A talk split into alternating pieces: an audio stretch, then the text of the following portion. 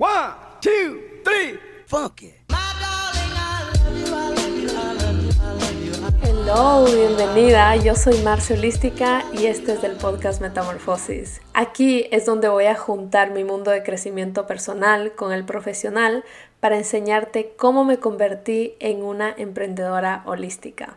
Quédate aquí si tienes curiosidad en emprender o ya lo hiciste, pero no tienes idea de cómo crear una empresa que no solo potencie tus sueños, sino también tu bienestar y tus hábitos. Porque si fue posible para mí, también lo es para ti.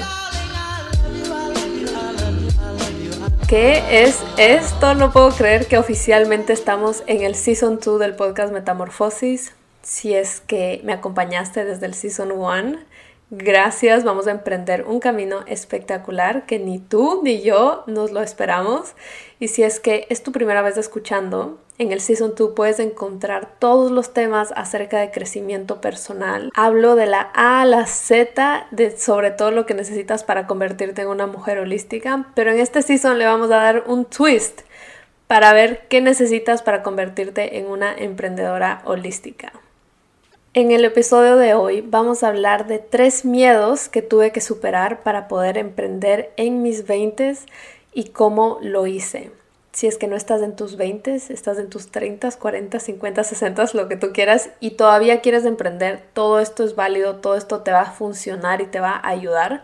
Simplemente lo digo en mis 20 porque voy a hablar un poquito acerca de la inseguridad que tenemos en esa edad del desconocimiento que tenemos. Y bueno, voy a hablar basado en mi experiencia. Yo emprendí en mis 20, así que no importa si no tienes 20, puedes quedarte aquí. Algo muy chévere de este episodio es que ustedes me ayudaron a crearlo. Puse en, mis historias de Instagram una cajita de preguntas preguntándoles cuáles son los miedos que tienen al emprender. Y lo que hice fue que revisé cuáles eran los más comunes y cuáles eh, resonaban conmigo. Así que escogí esos. Pero quiero aclarar que hubo uno que fue el más, más, más escrito, votado, que era el miedo a perder una estabilidad económica. Así que eso lo voy a dejar para otro capítulo porque es un tema súper amplio que me gustaría hablarlo con más profundidad. Pero por hoy nos quedamos con los cuatro, los, los tres siguientes a ese. Entonces escogí estos cuatro finalistas y solo voy a hablar de los tres siguientes.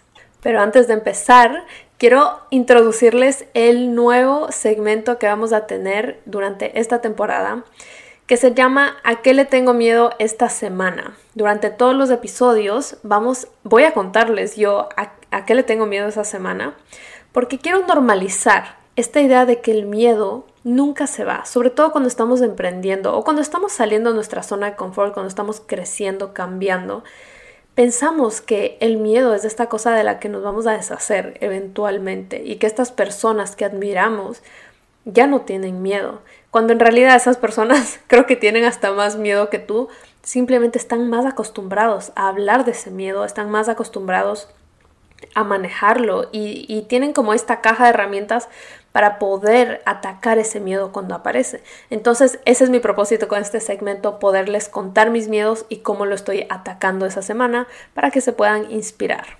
También me encantaría hacer una continuación de este segmento en los stories de mi Instagram, tal vez los lunes o los martes, no sé, ya voy a ver qué día. Les voy a poner una cajita de preguntas para que me cuenten a qué le tienen miedo ustedes esa semana y les puedo ir dando tips. Cuéntenme si es algo que les gustaría. No lo voy a hacer hasta que me digan si es que es algo que les gustaría o no.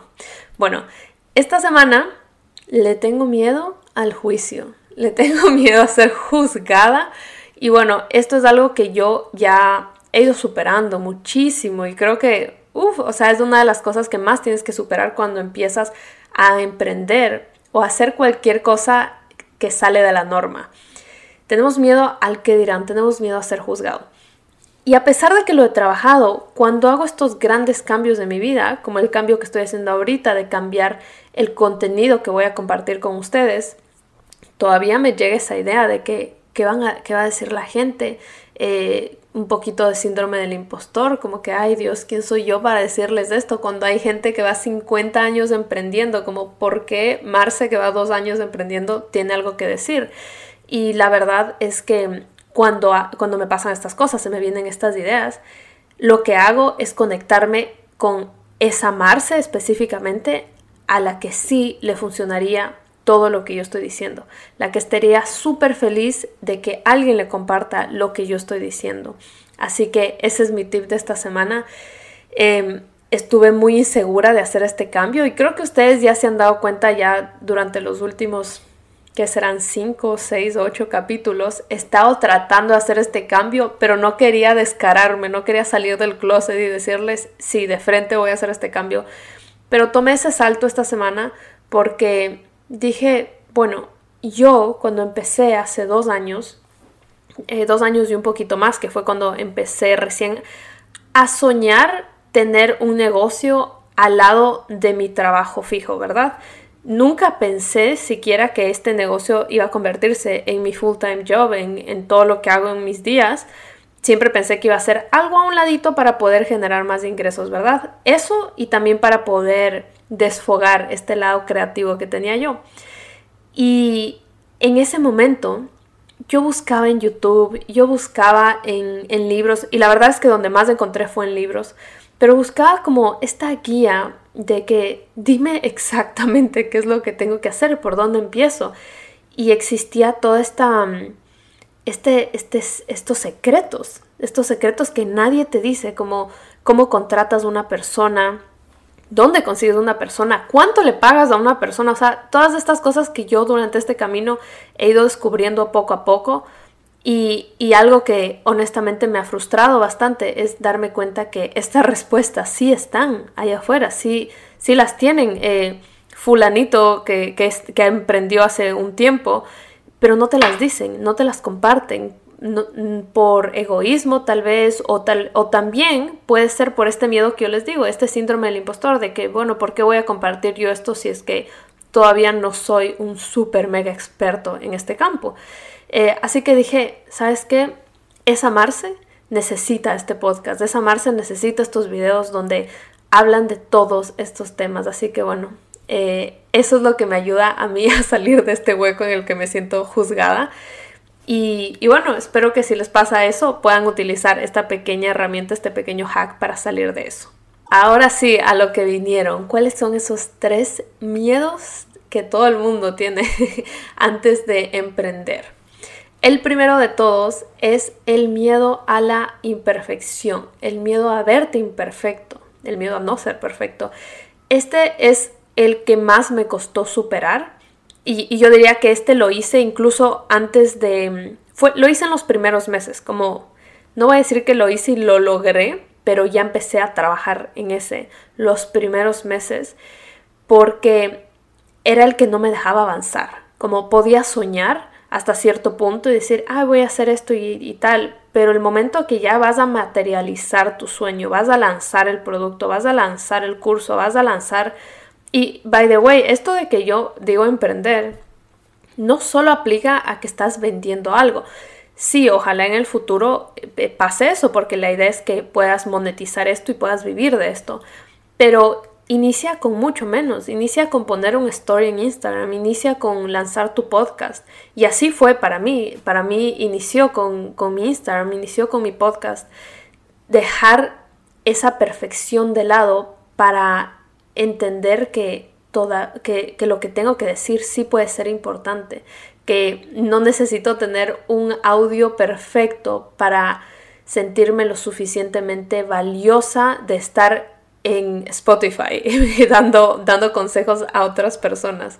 Em, así que bueno, ese es, ese es el miedo, el miedo a vernos imperfectos. Y yo creo que en gran parte esto tiene conexión a que estamos en nuestros 20, ¿verdad? En, esta, en este caso hipotético. estamos en nuestros 20 y en esta época de nuestra vida, para mí personalmente existía un montón de inseguridad y de desconocimiento como literalmente ignorancia de todo este mundo, porque nadie lo habla, ya hablamos de eso, pero aparte en la escuela tampoco te lo enseñan, en, la universidad, a menos que hayas seguido negocios, no te lo enseñan. Eh, yo personalmente que estudié arquitectura, te, hay un semestre en el que te enseñan un poco acerca de la parte de negocios de la carrera de arquitectura, pero el resto nada, o sea, cri cri no existe la parte de negocios y cool, puedes salir siendo el mejor arquitecto del mundo, pero ¿cómo vas a vender tus proyectos si es que no sabes correr un negocio? Así que bueno, en general hay mucha ignorancia en este tema y eso, eso crea inseguridad. Yo siempre digo que cuando algo te está dando miedo, hay como tienes que ver ciertos puntos. El primero es ver si es que tal vez de verdad tu conocimiento no está lo suficientemente expandido y por eso te da inseguridad lanzarte. La idea no es que, ah, cada vez que me da miedo me lanzo sin importar nada. No, hay veces que te da miedo porque de verdad no estás preparado para ciertas situaciones, no sabes manejar, eh, no sabes ciertos temas. En mi caso, yo no sabía manejar finanzas, entonces, obvio me daba miedo dejar de tener un ingreso fijo y lanzarme a, crear yo mi propio ingreso. Em, pero una vez que atacas de eso, digamos que ese es el primer nivel, atacas de eso de que, ok, se trata de conocimiento, se trata de capacidad, ahí si es que ya estás seguro de que sí tienes el conocimiento y bueno, mira, sí sé de finanzas, sí sé de hablar en público, sí sé cualquier cosa con la que estés struggling, pasa al siguiente nivel, donde es si crees que te lo mereces o no. Y esa es la más difícil, esa es, la que yo creo que nos, nos detiene a todos, como pensar que, que no nos merecemos esa atención, que no nos merecemos estar en X lugar. Y, bueno, ¿Se, dan cuenta cómo todo está conectado? Como el, merecimiento está conectado a que ah, pensamos que solo merecemos algo cuando estamos siendo perfectos. Entonces, bueno, por eso para mí este miedo a la imperfección en los 20 está más que presente, o sea, es heavy, heavy, heavy. Em, y por eso fue el primero que tuve que atacar. ¿Cómo lo hice? Ya, ya les dije mis dos primeros tips viendo mi conocimiento, ok, mejoro mi conocimiento, expando mi, todo lo que tengo en mi cabeza, cuando ya estoy en un nivel donde sí siento que puedo sostener cualquier cosa que, que venga hacia mí, ahora viene lo del merecimiento. Cómo trabajaba en mi merecimiento, sobre todo repitiéndome que mi trabajo no equivale a mi valor. O mejor dicho, el... Sí, o sea, en general es eso, pero como el nivel de perfección de tu trabajo no equivale ni a tu valor ni al valor de tu trabajo. A veces nos quedamos súper em, colgados en estas cosas estéticas, en estas cosas externas, en estas cosas que no producen un, cambio o una, o, sea, no tienen ninguna, ningún peso sobre lo que de verdad se trata tu producto, tu servicio eh, o lo que sea que estás haciendo. Entonces, ejemplo, cuando yo lancé mi podcast por primera vez, yo estaba metidísima en que cuando haga la edición tenía que borrar todos los eh, como esos momentos donde uno se pone a pensar y bueno, suena feo a veces cuando te la pasas diciendo eh, porque parece que no que no eres un experto, o sea, que no que no, no estás muy confiado en lo que estás diciendo. Y, eso la verdad que me, me, quitaba mucha energía, me quitaba mucha energía editarlo, me quitaba mucha, en, mucho, mucha confianza en mí misma, reescuchar estos audios y escuchar esas partes. Y eso me hacía sentir mal y me hacía sentir que nadie iba a querer escuchar mi podcast, que básicamente que mi, que mi contenido no tenía valor. Cuando en realidad lo importante al final del podcast era que una persona entre, lo escuche y salga más motivado salga con tips. Para mí específicamente, ya saben, yo soy adicta a los tips, a darles como cosas eh, accionables para que puedan aplicar en ese mismo momento en su vida. Entonces, ok, ese era, ese era mi propósito. Entonces, ¿qué importa si digo 10 mil? Eh, porque a la final la persona sigue teniendo el mismo valor. Y, y, bueno, cuando dejé ir eso, que la verdad no me acuerdo específicamente cuándo fue, pero fue como al quinto episodio porque lo dejé ir porque, bueno, me cansé de editar. Era una edición de horas que dije, no, si sigo editando esto no va a ser sostenible. Así que decidí solo dejarlo ir y bueno, ustedes ya serán testigos de que hay veces que me río, hay veces que me equivoco, hay veces que pronuncio algo mal y eso no le quita el valor a toda la información que está aquí adentro. Así que bueno, ese, es mi tip. Escríbete en un papelito. Tu trabajo no equivale a tu valor. Y también les recomendaría que empiecen a ejercitar la imperfección. así tal como si fuese un músculo. Em, e, empieza a hacer cosas imperfectas y a sacarlas, eh, a montar un story imperfecto, a montar una foto que no está perfecta. Esto y esto aplica en todo, todo, todo, no solo en el emprendimiento, en, en tu vida también. Eh, ya saben, yo les contaba que yo meditaba las fotos y me costaba mucho montar fotos porque no me veía perfecta. Entonces simplemente empecé a montar fotos donde me veía mal y ya como que luego el ojo se, se acostumbra y es como que, ah, ok.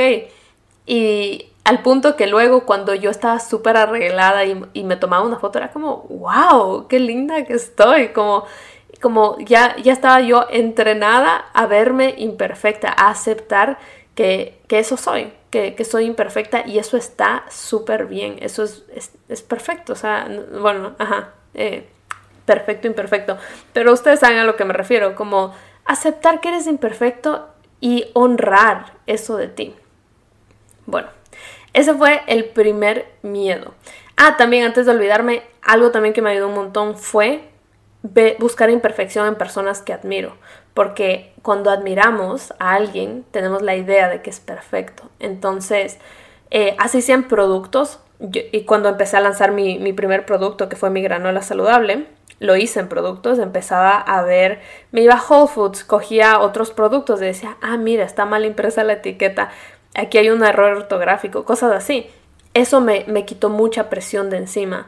Eh, porque dije, wow, esto no impidió a esta empresa de que esté dentro de Whole Foods, eso no le impidió a esta empresa de que esté generando mucho dinero eh, mensualmente, de que esta persona pueda ayudar a otras personas a comer saludable, que ese es el motivo final. Entonces eso me ayudó muchísimo en cosas físicas, pero también con personas, em, ver, que, ver que estas personas, como ponerte más detallista tal vez en el contenido de alguien, si sigues a alguien en Instagram, ver este, estas cositas que a veces uno no ve, si es que no estás pendiente, pero ejemplo, ves que alguien todos los días se levanta tempranísimo y dices, wow, ¿cómo lo logra? Y, y, o que postea todos los días, eso me pasaba a mí, veía gente que era muy, muy, muy constante en redes sociales.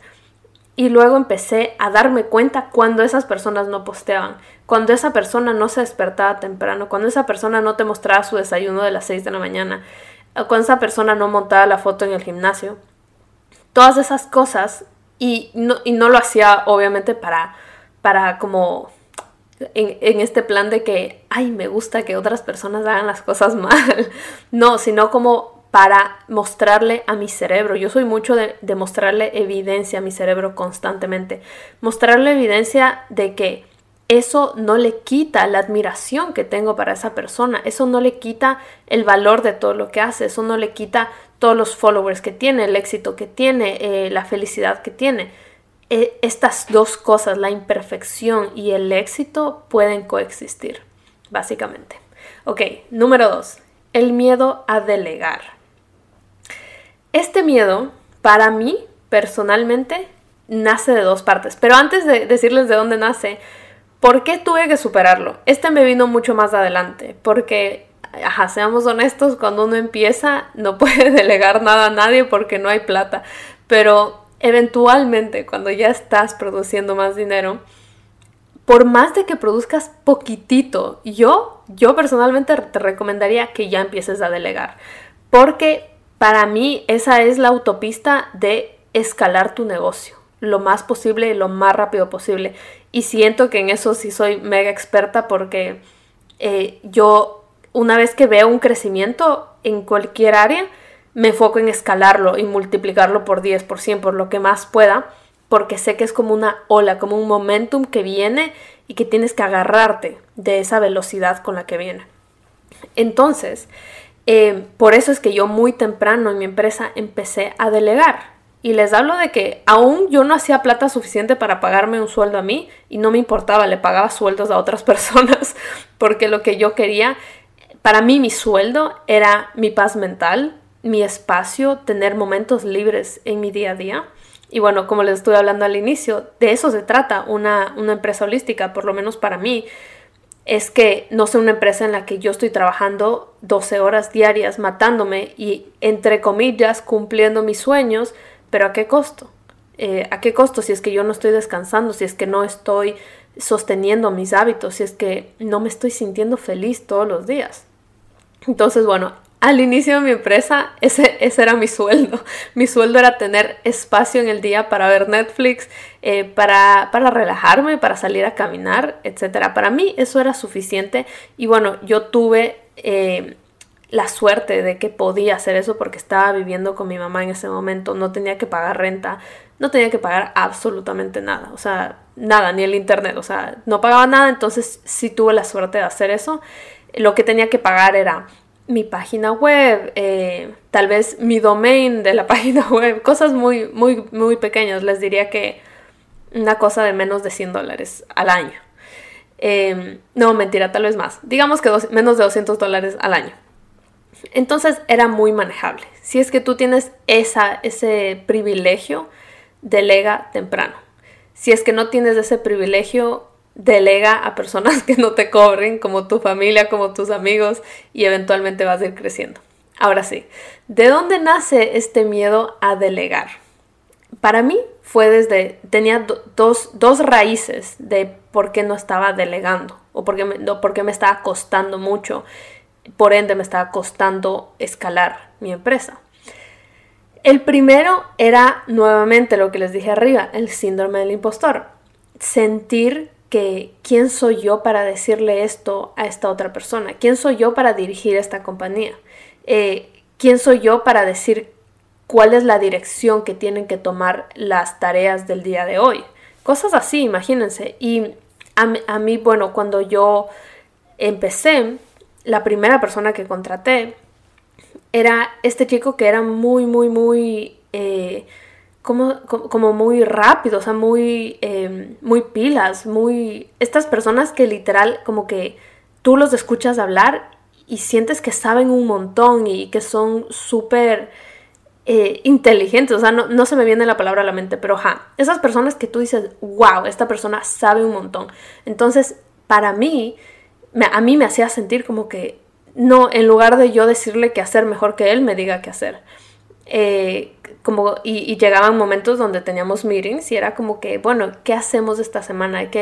y, y, esto es algo con lo que hasta el día de hoy todavía sigo trabajando, pero poco a poco, em, poco a poco he ido conectándome con mi poder y con mi sabiduría, dándome cuenta que si es que esto que yo creé solita creció tanto y y pudo sobrevivir este tiempo con mi dirección y mi, dirección creativa más que nada, ¿por qué, no, ¿por qué no voy a tener yo esta posición de seguir diciendo qué es lo que se hace? Con esto no quiero que se les vaya la humildad tampoco y decir como esto es lo que se hace, pum, pum, pum, toda la semana. A mí me gusta muchísimo hablar con mi team, me encanta preguntarles, ¿qué piensas tú?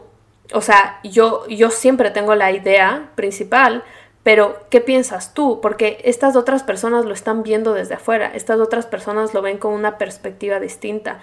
Eh, en mi caso, las dos chicas con las que trabajo ahora, las dos eran mis seguidoras antes, entonces tienen un insight que es invaluable, o sea, como ellas pudieron ver desde afuera cómo se ve esto y ahora venir adentro a trabajar. Entonces, eh, yo siempre, siempre estoy preguntando, pero eso no quiere decir que me quito el sombrero de la guía en, este, en este viaje que estamos tomando todas juntas. Eh, bueno, eso por un lado. Eh, por otro lado, en cambio, era esta idea que está conectada también con lo de la perfección, de que solo se hacen bien las cosas si las hago yo. O sea, como para que algo se haga perfecto, tengo que hacerlo yo misma. Y díganme que no han dicho esto nunca en su vida. O que le han escuchado a alguien decir. Esto, esta frasecita, no voy a apuntar dedos, pero era muy presente en mi familia cuando yo estaba creciendo por más de un miembro de mi familia. Entonces, sí es algo que yo tenía mega instalado en mi subconsciente porque pensaba que que yo estaba, o sea, este, este síndrome de superioridad de que yo soy la única que puede hacer las cosas perfectas. ¿Cuál es el problema de esto? Que nunca vas a lograr crecer nada porque tú solo tienes 24 horas al día. Y aún más si es que estás en este proceso que estaba yo de querer tener una empresa holística, eh, que no sea la típica empresa corporativa que trabajas horas. Era como, Dios, no tengo tanto, tantas horas en el día. Mi goal desde el día uno fue que yo solo trabaje medio día. No lo pude hacer al inicio, pero bueno, eh, eventualmente se fue convirtiendo en eso. Y tuve que poner límites y tenía que decir, bueno, Marce no tiene más tiempo de esto, entonces, ¿quién puede hacer esta otra actividad? ¿Cómo solucioné esto? Lo solucioné entrenando a mi equipo, teniendo mucha, mucha paciencia, entendiendo que hay una curva de aprendizaje. Igual como tú tuviste una curva de aprendizaje, tu equipo va a tener una curva de aprendizaje. Algo que hago hoy en día es que nunca, nunca le digo a, a ninguna de las dos chicas que trabajan conmigo como esto se hace así porque se hace así. Y esto, esta es una manera que, según yo, según yo voy a criar a mis hijos así, para que puedan tener pensamiento crítico.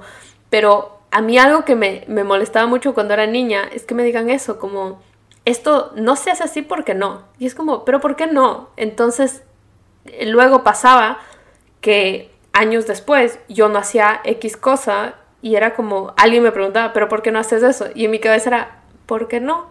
porque no se hace, pero no entendía por qué no se hacen las cosas. Entonces, bueno, eso es lo que hago yo con mi equipo constantemente.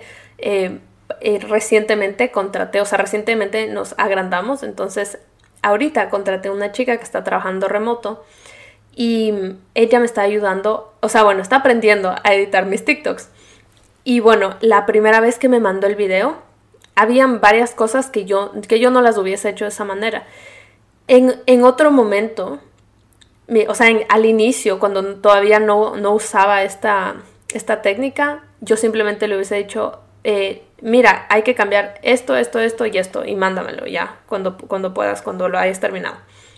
El problema de eso es que a pesar de que en ese momento voy a recibir mi video rápido, ese error va a volver a pasar y va a volver a pasar. Y esta persona no va a entender por qué tú no haces eso porque tú no lo haces de esa manera.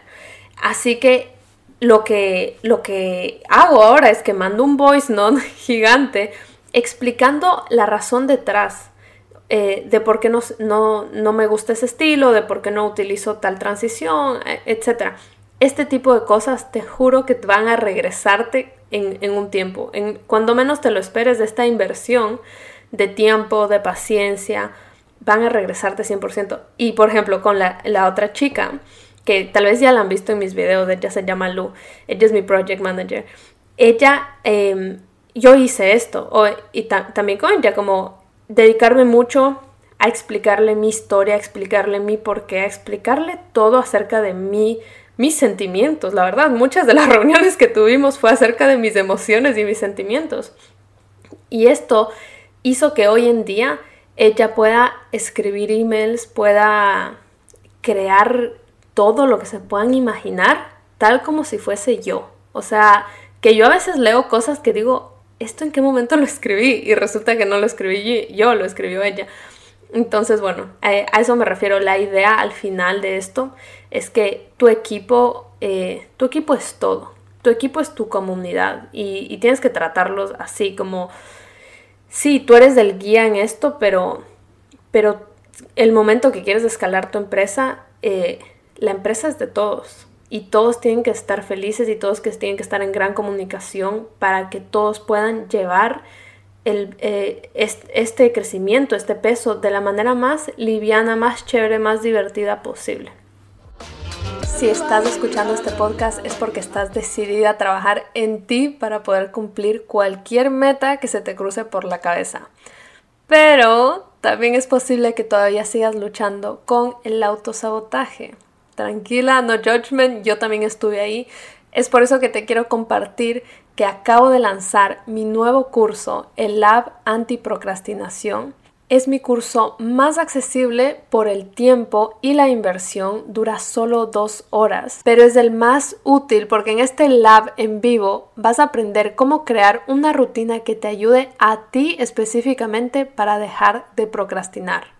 Ya puedes inscribirte en el link que está en la descripción de este episodio y por fin poder empezar a ver cómo se ve un día productivo de manera intuitiva. Bueno, por último, tuve que superar el miedo a vender. Antes de explicarte cualquier cosa sobre este tema, quiero que te hagas una pregunta mental. ¿Tú crees que sabes vender o que no sabes vender? Cuando yo me hice esta pregunta, cuando inicié, y ni siquiera cuando inicié, toda mi vida, yo siempre dije, yo no sé vender. Obviamente no sé vender. ¿Cómo, cómo voy a saber vender si nunca he tomado cursos, si nunca he aprendido? Y también en mi mente esta idea de las personas que venden era como, esta idea de esa persona bien insistente, bien estresante, que te hace sentir incómodo, que se te acerca y te pone el producto en tu cara. Entonces, eh, yo no quería asociarme con esa idea negativa. Entonces, obviamente no, yo, yo no sé vender. Pero resulta que para poder superar este miedo, tuve que conectarme con la idea de que sí sé vender. Y la verdad es que absolutamente todos sabemos vender. Porque ponte a pensar, tú estás vendiendo cosas constantemente. Eh, cuando, quitas la idea de que es un producto, ¿ya? Eh, digamos que estás vendiendo una serie de Netflix. Quieres convencer a tus amigos a que vean una serie de Netflix que a ti te encantó eh, y ellos te están diciendo no, no tengo ganas y tú vas a hacer todo lo que esté en tu poder humano para explicarles lo buena que es esa serie, cómo su vida va a cambiar después de que vean esa serie, etcétera, etcétera. Entonces, si alguna vez has hecho eso, que estoy segura que sí, sabes vender. Eh, tal vez lo has hecho con series de Netflix, lo has hecho con películas, lo has hecho con personas para que le caigan bien a otras personas, lo has hecho con eh, restaurantes, vendiéndole a una persona un restaurante, miles de cosas, o sea, la lista es infinita. Yo tuve que conectarme con eso y darme cuenta, ah, mira, yo sí soy súper buena vendiendo series de Netflix, soy súper buena vendiendo restaurantes, eh, soy súper buena vendiendo planes a, mi familia, a mis amigos. Entonces lo único que tengo que hacer es cambiar el producto. Que ahí es donde viene otro obstáculo. El obstáculo de aquí es el síndrome del impostor. Que este síndrome del impostor, Dios mío, está presente en todas partes. Creo que deberíamos hacer todo un episodio acerca de él. Pero bueno, eh, viene la idea de que, ¿quién soy yo para venderle a la gente esto? O, o mi producto como que como que, quién me creo, qué se cree mi producto para poderle cambiar la vida a las personas. Y si es que te está pasando esto, te recomiendo, o sea, ahí este, es red flag, red flag de que está habiendo algo malo con tu producto. Eh, eso me pasó a mí, eso me pasó a mí. Me, y era como, ok, ya me conecté con lo de las ventas, ya, ya aprendí a vender, o sea, no aprendí, me di cuenta que sí sé vender, pero luego igual me daba vergüenza vender. Y esto es algo que veo constantemente en mis amigas, en mis colegas, eh, gente que, que tiene vergüenza de vender, tiene vergüenza de poner la cara y decir, cómprame mi curso porque es fucking amazing y te va a cambiar la vida. Em, ¿por, ¿por, qué te da vergüenza decir eso si es que eso es lo que crees? Entonces, obviamente, eh, spoiler, es porque no crees en tu producto, porque no crees que le va a cambiar la vida a otras personas. Y ahí hay un desalineamiento, como ¿por qué creaste algo que, que, tú misma no comprarías, que tú misma no, no confiarías en eso? Eh, miles de razones, por sacarlo apurado, porque fue más fácil, porque se lo copiaste a alguien más, porque miles de razones por las que pudo haber pasado eso. El punto no es que te quedes estancada en juzgarte. El punto es que te preguntes, ¿cómo puedo crear algo que yo me muera por comprar? Que yo tenga emoción, que yo quiera mostrarle a todo el mundo. Todas esas cosas que tú dices, ¿por qué no me pasa esto? ¿Por qué la gente no me comparte en Instagram? ¿Por qué eso? Conéctate con eso. ¿Qué producto eh, tendría que crear para que yo, eh, para que mi cliente le diga a toda su familia, me compartan sus stories, eh, hable de mí en la reunión familiar, o sea, como imagínense, es heavy. Yo he hecho eso con ciertas cosas que he comprado, con productos, con cursos, con, con cualquier cosa, con un par de zapatos, eh, y es porque de verdad me cambiaron la vida. Entonces, conectarte con eso. a mí lo que me pasó, que ya les hablé un poquito de esto en, un capítulo del fracaso, pero eh, igual les voy a recordar, por si no lo han escuchado, es que yo cuando saqué mi primer producto, que fue mi granola saludable, la saqué muy súper rápido después de que abrí mi empresa, después de que lancé mis cursos, de una saqué la granola porque su, su, su fiel servidor aquí es adicta a hacer todo rápido y cumplir metas. Entonces, lo que no me puse a pensar en ese momento era esta parte, de que ese producto no era auténtico para mí, de que yo, Marcela Gavilanes, no como granola, no, me parece rica, sí, si está enfrente mío me la voy a comer, si me viene en un acai bowl me la voy a comer, pero en mi vida he comprado una bolsa de granola. Nunca en mi vida, cuando vivía en Ecuador, me iba a la sección de las granolas. O sea, bueno, acá en Miami ya empecé a comprar granola porque empecé a vivir con Andy y a Andy le encanta la granola. Entonces, eh, básicamente creé un producto que era auténtico para alguien más, para Andy, pero no era auténtico para mí. Y aunque no lo crean, ese es el fundamento de tu producto, porque tú tienes que volverte esta valla publicitaria constante de ese producto, si no, ¿quién más lo va a vender?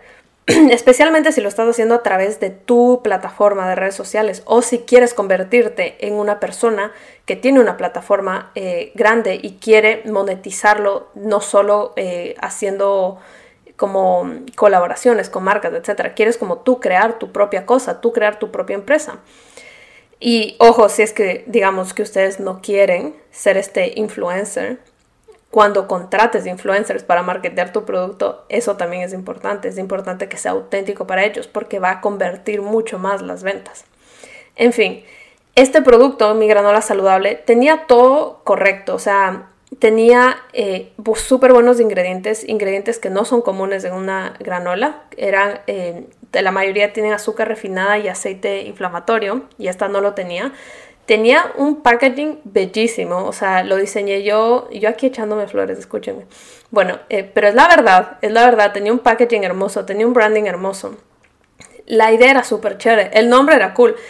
Eh, ya tenía planeado dos sabores más, ya impresas las bolsas, hecho todo y tenía un producto más, que era un granola butter. No importa, o sea, esta es la mayor prueba de que no importa la estrategia que tengas. O sea, todas estas cosas son accesorios. Lo más importante es el fundamento. Y bueno, por eso dejé de hacerla, por eso la descontinué. Y ahora estoy haciendo algo, un producto que sí es auténtico para mí. Les voy a dar una pista, es algo acerca de stationery, eh, o sea, como agendas, cuadernos, cosas así. Eso me obsesiona, o sea, me duele el estómago cada vez que voy a esa sección en Target. Y, y bueno, entonces creo que esa es la mejor señal de que sí es auténtico para mí. Eh, pero bueno, esa, esas son como mis dos tips si es que te está dando miedo a vender, cómo superarlo. Eh, primero, trabaja en tu síndrome del impostor. Trabaja, conéctate con esa idea de que tú sí sabes vender, porque sí has vendido otras cosas. Puede que no sean productos, pero sí has vendido. Y si es que con esas dos cosas nada funciona, puede ser que esté habiendo un problema, un desalineamiento en el proyecto. Eh, en el proyecto, en el producto, lo que sea. Así que ese es mi tip. Vende algo que solo sea auténtico para ti porque va a ser más duradero y más liviano. Esos fueron los tres miedos que tuve que superar en mis 20 para poder emprender. Y antes de despedirnos, quiero hacer el segundo segmento que va a haber en todos los episodios, que es un journaling prompt para la semana. Siempre va a tener relación con el capítulo porque me gusta que no quede aquí, me gusta que ustedes aprendan, se lleven algo de esto y lo puedan empezar a aplicar en su vida. Porque si no, la típica, escuchas un podcast, next, te acuerdas del 30% de lo que dijiste, de lo que escuchaste. Así que el journaling prompt de esta semana es, ¿cómo actuaría hoy si confiaría profundamente en mis habilidades? Quiero que mañana se despierten o, o hoy mismo, cuando ustedes quieran, abran su journal, escriban esto y se conecten con esa versión de ustedes que ya confía en ustedes profundamente, que confía en su poder, que confía en su sabiduría, que sabe que va a lograr todo lo que se propone.